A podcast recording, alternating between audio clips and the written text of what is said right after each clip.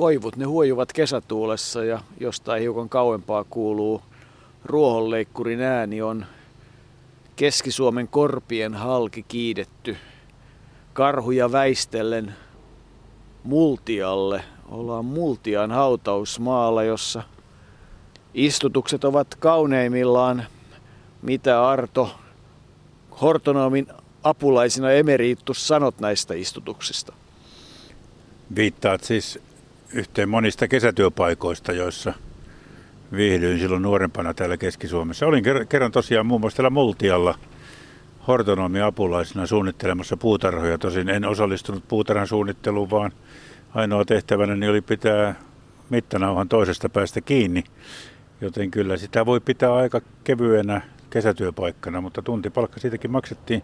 Kukat ovat kauniit ja kukat olivat kauniisti tuossa myös tämänkertaisen kohteemme haudalla vorvokkeja ja siinä sitten valkoinen enkeli oli niiden takana. Ja kivessä luki kierros. Kivessä luki myös Mirjam, mikä jollain tavalla ihmetytti.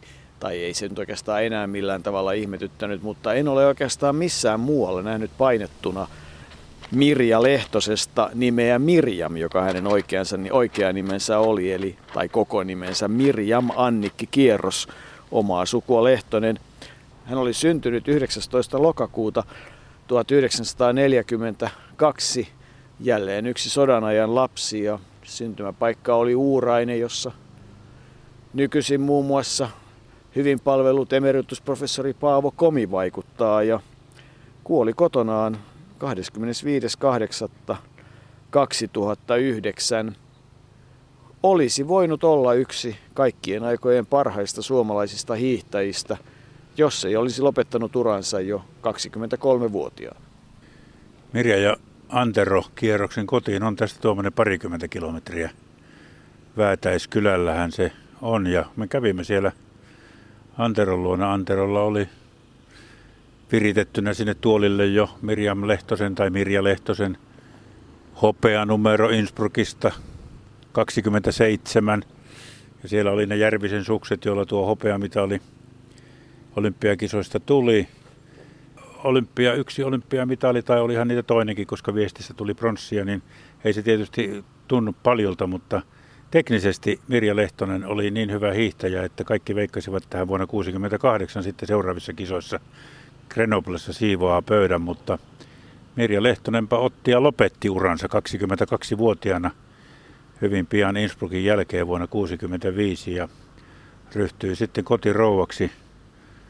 Se oli hänen valintansa, ei siinä mitään. Kuoli sitten kuitenkin jo 67-vuotiaana, vähän vajaa 67-vuotiaana.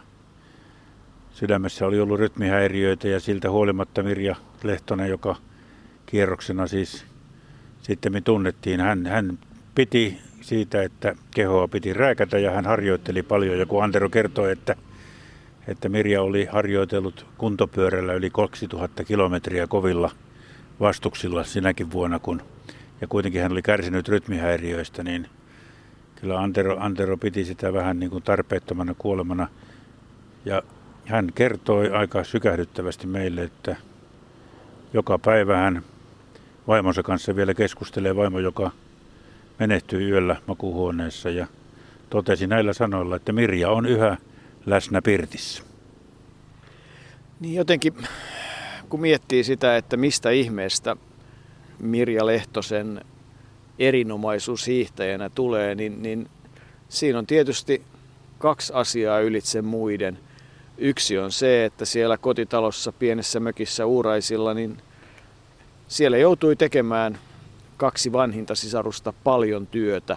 Eli työtä oli aamusta iltaan ja, ja oikeastaan sitten kovin paljon muuta hupia ei ollut tarjolla kuin sitten lähteä hiihtämään ja juoksemaan ja kulkemaan ja tekemään. Ja kyllähän se on selväksi käynyt, että, että Mirja Lehtonen uransa aikana todella harjoitteli valtavan paljon, vartavan kovaa Myöhemmin sitten tulee ilmi, että hän muun muassa hakkasi valtavia määriä halkoja ynnä muuta, ynnä muuta.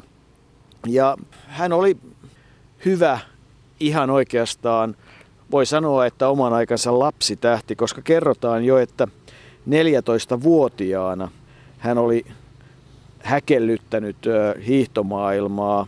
Oli voittanut muun muassa Sirkka Polkusen, joka vaati, että aikoja pitää tarkistaa, koska hän ei voinut millään uskoa, että semmoinen ikään kuin mitättömän oloinen pikkutyttö tulee ja hiihtää niin valtavan kovaa. Ja, ja ihan samaa sanoi sitten Manne Liimatainen, kun häntä hiihtoveikkojen kesäristeilyllä asiasta jututimme, niin hän totesi, että, että kyllä hän ihmetteli, kun se pieni tyttö hyppäsi auton kyytiin ja mentiin Vierumeelle ja mietti, että mikä hän ihme tuo mahtaa olla, tuommoinen ruipelo. Ja niin se vaan oli ja pesi koko porukan, mutta kai ne oli ne oman kylän pojatkin jossain vaiheessa ollut aika katkeria. Siihen olin juuri siirtymässä, koska jo sitä ennen niin hän nöyrytti oman kylän poikia hiihtokilpailussa, kyläkilpailussa ja hän itse haastattelussa Mirja kertoi, että poikien luonnollisesti sen verran häviäminen masensi ja katkeroitti, että he olivat hankkineet kerran palkinnoksi Mirjalle kuusipiikkisen hiertimen, jota yleensä käytettiin aiturilehmän vauhdin hillitsemiseksi. No se meikäläiselle nyt ei hirveästi sano, mutta voisin kuvitella, että semmoinen vähän raisumpi lehmä, joka ei tahtonut pysyä laitumella ja ei välttämättä ollut sähköpaimenia, niin semmoiseen sitten pantiin tuommoinen ylimääräinen paino ja piikkipaino ja sillä saatiin lehmä pysymään. Mutta sen Mirja sai palkinnoksi pojilta ja totesi vain siitä haastattelussa jälkeenpäin, että olihan se vähän vihjaileva palkinto, mutta ei se minun vauhtiani hidastanut. Ei se todella hidastanut vauhtia ja, ja siihen aikaahan sitten liittyy jo se Anteroonkin tutustuminen ja ihan teini-ikäisestä alkaen nuo kaksi aina vuoteen 2009 saakka olivat yhdessä, vaikka kihlat sitten taidettiin vaihtaa vasta 60-luvulla. Ei mennä edes niin pitkälle, sillä jos, jos Kuo-välin kisat olivat sellaiset, johon oikeastaan Mirja Lehtonen tänä päivänä olisi lähetetty. Hän oli nuori, lupaava urheilija ja, ja hän oli katsastuksessa hyvä ja pesi suomalaista huippua, mutta siihen aikaan oltiin sitä mieltä, että ei tuommoinen nuori tyttö, niin ei häntä kannata lähettää ja kai siinä sitten vähän vanhemmat naiset olivat myös sitä mieltä, että matkat kuuluvat heille. Matkustaminen skuo väliin ei silloin ollut ihan jokapäiväinen asia, ei läheskään niin jokapäiväinen asia kuin tänä päivänä. Oli miten oli, kun, kun sitten Kokkolassa hiihdettiin Skuo välin kisojen jälkeen, niin kyllähän Mirja Lehtonen, kaikki Pohjoismaiden parhaat Skuo välin kisojen jälkeen siellä pieksi. Ja en sitten tiedä mitä sai palkinnoksi, mutta aina tulee mieleen Kokkola hiihtojen palkinto kavalkaadista se, miten sinisen folkkarin päällä pakastearkku tuli Juvan suuntaan. Ei, Kalevi Hämäläinen se voitti ja kun Kalevi Hämäläistä tätä juttua tehtiin, niin hänen tyttärellään se oli yhä vielä toiminnassa, joten kyllä kodinkoneita ennen vanhaa rakennettiin toimimaan pitkäksi aikaa, eikä nykyisin, että vaan tuonne myynnin, myynnin väleiksi, että saadaan sitä myytyä jatkuvasti, mutta nyt poikettiin siis todella jo Juvalle. Ollaan vielä täällä Multialla. Rupesin tässä katselemaan että hautausmaata. Tämä on sikäli harvinainen kyllä, että tässä on todella, niin kuin alussa mainitsit, pelkkiä koivuja. Tämä on koivuja täynnä ja sitten aika jyrkästikin kallistuu tuonne kohti järveä.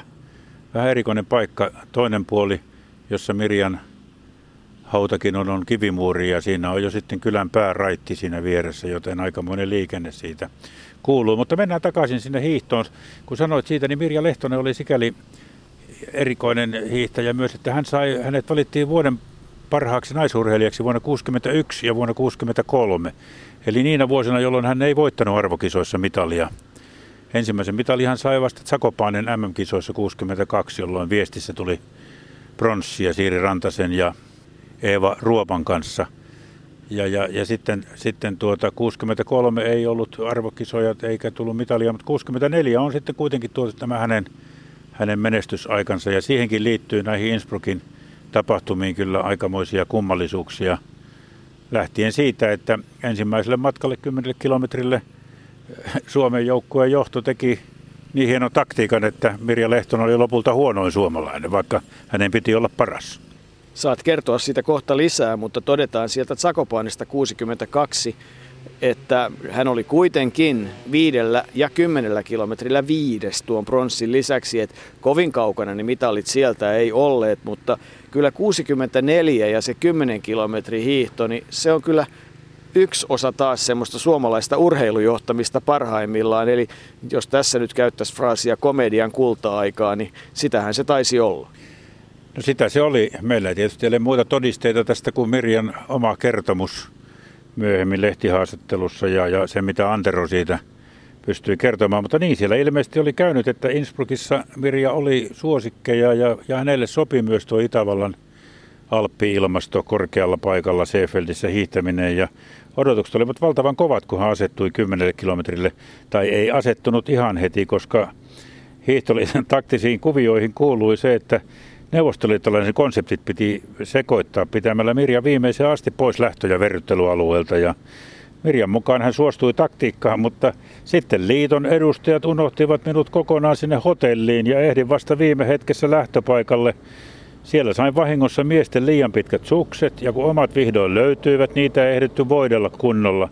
Että se siitä taktiikasta ja sen onnistumisesta Antero Kierros sanoi myöhemmin jälkeenpäin, kun häntäkin vähän syytettiin siitä, että että, hän, että hänelläkin oli mukaan osuutta, että Mirja ei sitten pystynyt heti menestymään, niin kierros sanoi, Antero sanoi, että kyllähän ainakin oli osannut ne sukset voidella siellä Innsbruckissa, mutta niin siinä kävi, että kymmenellä kilometrillä Mirja Lehtonen oli, oli vasta kymmenes huonoin suomalainen ja hävisi esimerkiksi juuri äitiyslomalta palanneelle Toini, Toini Pöystille yli minuutin, kun yleensä keskinäiset kisat olivat eh, menneet toisinpäin Mirjalle samalla erolla suunnilleen ja Pöysti oli viides sillä kympillä 50 sekuntia kultamitalista, että siitä voi sitten laskea, mikä, mitä mahdollisuuksia Mirjalla olisi ollut jo sillä matkalla.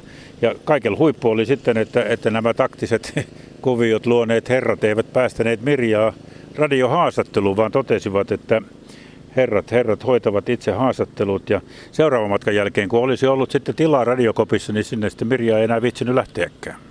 Ja nyt sinä kerrot sen, kun minä etsin niitä nauhoja sieltä Innsbruckista kaikin keinoin, että saisi jotain efektiä, niin eipä se sitten niin helppoa olekaan. No, kyllä Mirja Lehtosesta tarinaa löytyy ja kyllähän oikeastaan palataan vielä taaksepäin, nimittäin ensimmäisiä semmoisia ihan selviä merkkejä niiden Kokkolan kilpailuiden ja muiden myötä oli se, että varmasti vuonna 1961 siihen parhaan naisurheilijan valintaan vaikutti se, että hän Sveitsissä voitti Toini Gustafssonia sen ajan ruotsalaista huippuhiihtäjää yli minuutilla.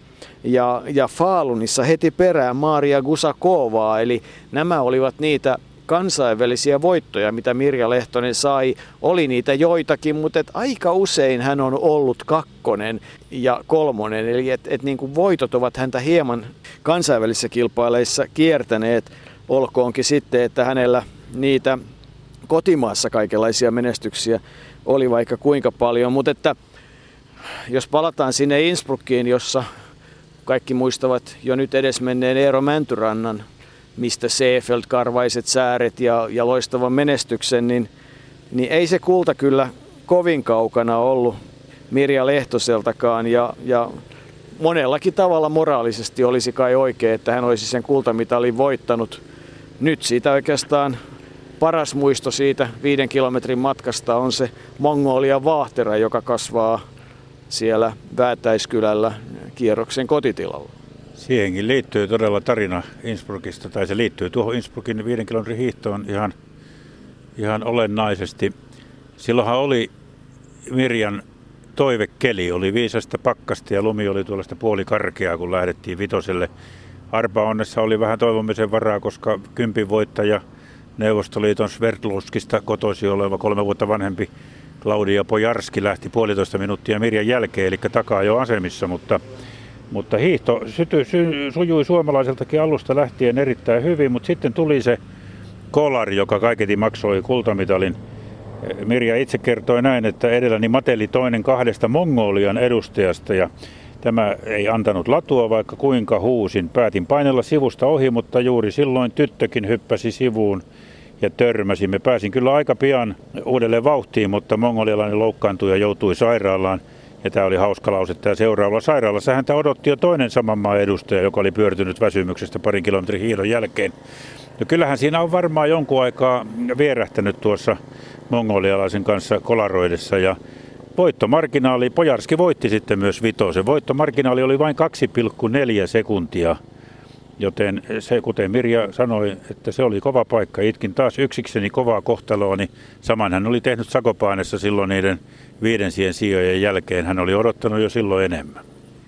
Niin ja siitä alkoi sitten oikeastaan se odotus siihen, että Grenoblessa 68 siinä vaiheessa oikein hyvän urheilijan ikäinen Mirja Kierros näyttäisi kaikille ja yksi niitä suomalaisen urheilulääketieteen ensimmäisiä kovia nimiä, Martti J. Karvonen, vielä edelleen kannusti Mirja Lehtosta toteamalla, että hän kyllä tietää, että on aika selvää, että Bojarski ei tule Grenoblessa hiihtämään. Näinhän se oli, eli silloin tuota Grenoblessa ensimmäisen kerran otettiin käyttöön sukupuolitestit, jotka sitten vuosien ajan tehtiin kyllä aika törkeällä tavalla. Mari-Liisa Kirvesniemikin on aina sanonut, että se, se oli ikävin muisto urheiluuralta, kun joutui usein miehillekin esittelemään ja esittäytymään, että todella on nainen. Mutta kuitenkin Grenoblessa ne otettiin ensimmäisen kerran käyttöön ja Karvonen silloin veikkaili jo Innsbruckissa, että tuota Pojarskia ei, ei, ei Grenoblessa nähdä. Grenoble esikisoissa Pojarski oli vielä mukana, samoin kuin silloin huipulle noussut bulgarialainen Krastana Stojeva. Mutta kumpikaan näistä ei sitten Grenobleen tullut, mutta ei sinne tullut tietenkään sitten Mirja Lehtonenkaan, joka oli jo siinä vaiheessa äiti. Hän alkoi odottaa ensimmäistä lastaan ja, ja ensimmäinen lapsi syntyi vuonna 1965 ja sekin on kyllä aika erikoinen tarina. Eli Kantero ja Mirja Kierros saivat kolme lasta – ja kaikki syntyivät 10 vuoden välein. Mirja, Leht- Mirja oli 23-vuotias, 33-vuotias ja 43-vuotias tullessaan aina äidiksi ensimmäisen kerran ja toisen kerran ja kolmannen kerran. Niin, Tiina, Sakari ja Kim ovat Anteron ja Mirjan lapset. Ja kyllähän tietysti siihenkin liittyy tarinaa, että ainakin hiihtäjä kavereiden mukaan, niin, niin hiukan yllättäen se raskaus tuli, että taisi olla niin, että heidän mukaansa Mirja ei oikeastaan itse edes välttämättä huomannut, harjoitteli vielä viiden ja kuuden kuukauden kohdalla aika lailla kovaa ja, ja sitten vasta hänelle ikään kuin selvisi tuo, että en sitten tiedä, mistä se oliko, olisiko hän todella lopettanut, jos ei olisi tullut raskaaksi, mutta, mutta palataan vielä tähän Bojarskiin ja yhteen hauskaan anekdoottiin Ruotsin Hudiksvallissa vuoteen 1965, jossa, jossa tuki ja turva seinän takana oli taas Manne Liimatainen, mutta pääosassa ovat parisänky ja, ja pelokas Mirja Lehtonen, joka oli pantu Bojarskin kanssa asumaan samaan huoneeseen ja, ja silloin jo tuo huhu oli selvillä, että Bojarski on, on mies ja Mirja Lehtonen ei siitä tilanteesta pitänyt. Ei, se oli vuotta olympiakisojen jälkeen, jolloin hän vielä kilpaili jonkun verran ja hänet majoitettiin todella siellä Huudiksvallissa samaan huoneeseen ja pari sänkyyn Pojarskin kanssa. Ja Mirja kertoi itse, itse, että Pojarskilla oli vahvaa parran muodostusta. Kun katselin hänen kasvojaan kuun valossa, en uskaltanut nukkua silmällistäkään. Lohduttauduin sillä, että Manne Liimatainen nukkui seinän takana ja voin huutaa hänet apuun, jos jotain alkaa tapahtua. Manne Liimatainen ei itse tämmöistä muistanut, koska ilmeisesti hänen apuaan ei sitten tarvittu. Mutta, mutta näin kertoi Mirja itse. Kyllähän se varmasti on ollut aika, aika, aika tuota, huima kokemus. Pojarski muuten kuoli samana vuonna kuin, kuin Mirjakin 2009, eli, eli tuota ihan, e, Mirja kuoli elokuussa ja Pojarski joulukuussa, joten tietyllä tavalla heidän elämänkaaret olivat sitten tälläkin tavalla yhtenäiset, jos, jos sitten olympiakisoissa vähän erilaiset. Pojarski voitti kaksikin kultaa ja Mirja sai vielä pronssia kuitenkin Innsbruckista viestissä, eli kaksi arvokisa pronssia viesteistä ja hopea jäi hänen saavutuksikseen. Kyllä, ja ne olivat komeasti esillä siellä itse asiassa jo 1500-luvulta peräisin olevalla tilalla nykyisellä Anteron kotitalolla ja monivuotisella tietysti Mirjan kotitalolla, jonne paljon paljon hiihtomuistoja on kätketty ja joita Antero erinomaisesti osaa kertoa.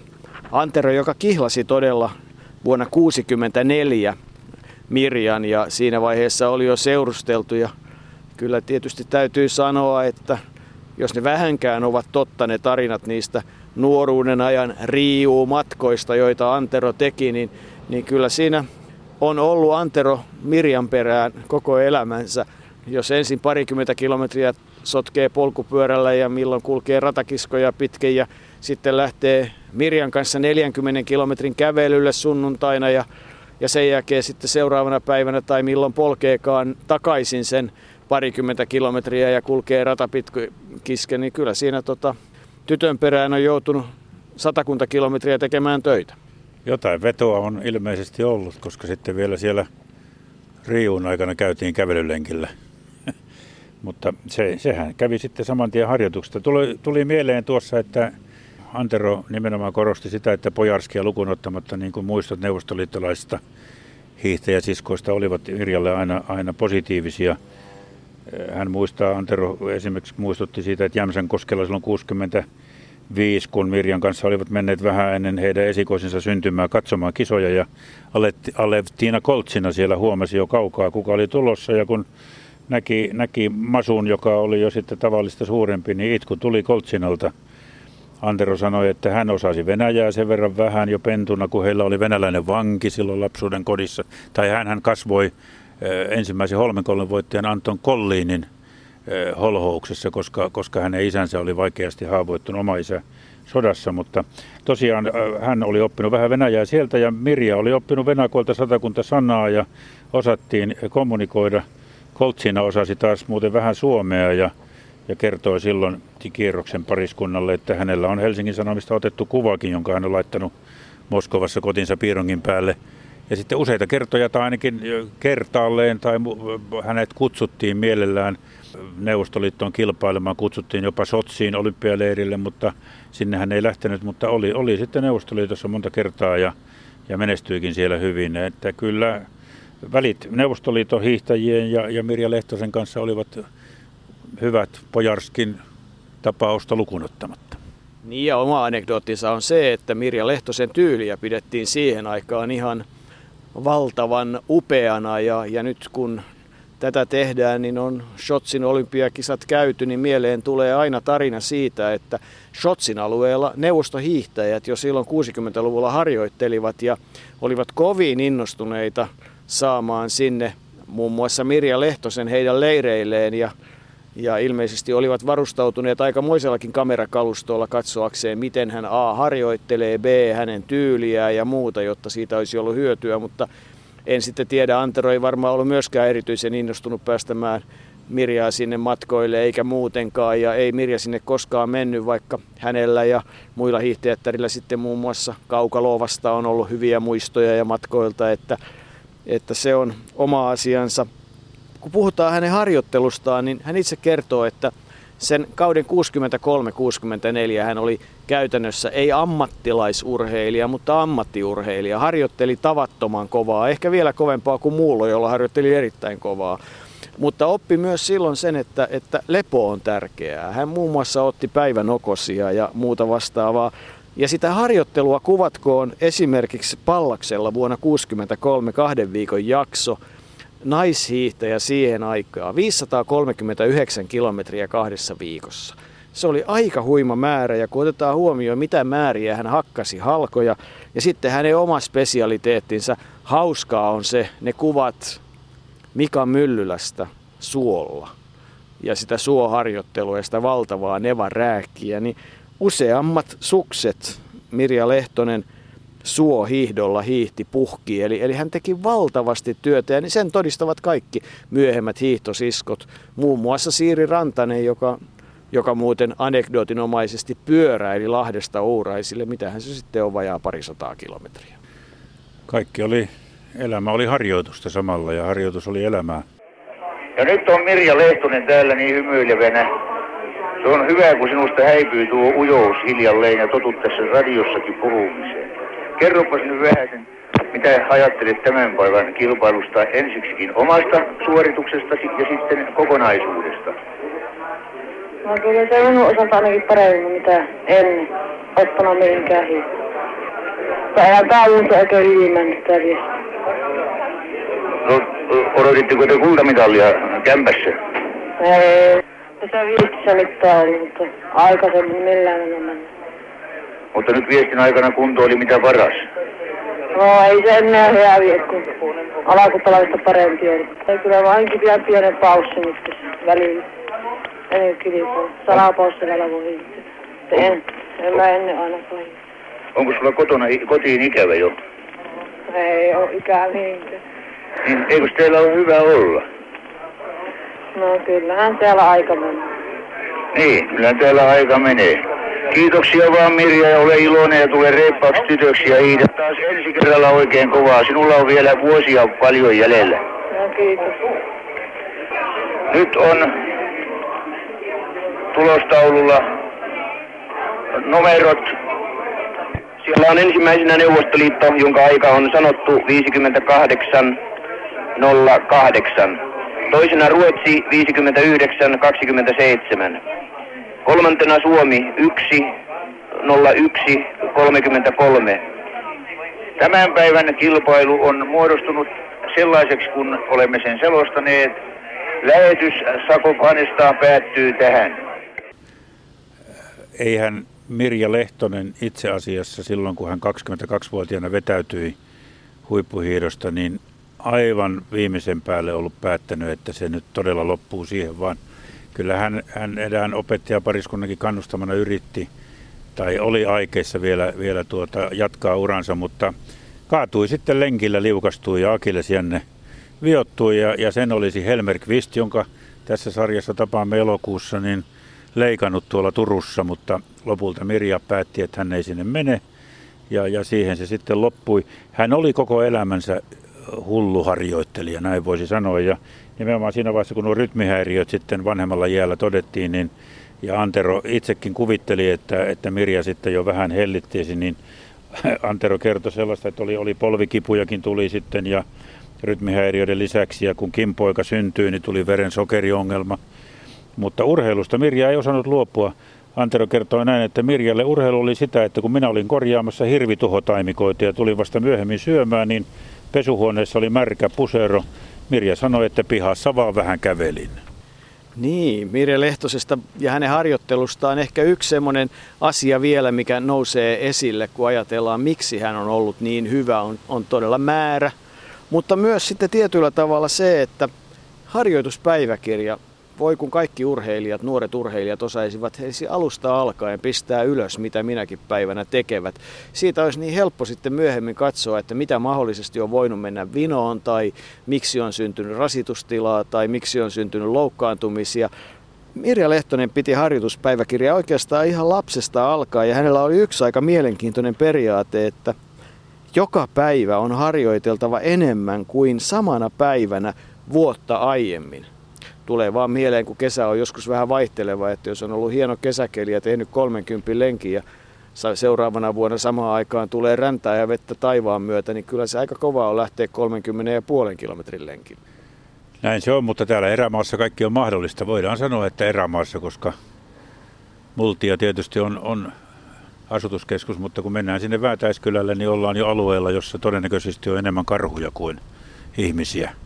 Keski-Suomessa on todella paljon karhuja ja Anterohan niitä on tavannut lenkeillään useita kertoja. Kerran törmäsi jopa paritteleviin karju, karhuihin. Hyvä, että ajanut pahki, kuten hän itse kertoo. Ja täytyy sanoa, että se on varmasti ollut kokemus hyvä, että kukaan ei pahemmin sitten hermostunut, vaan suoritettiin homma loppuun ja kaikki hyvin.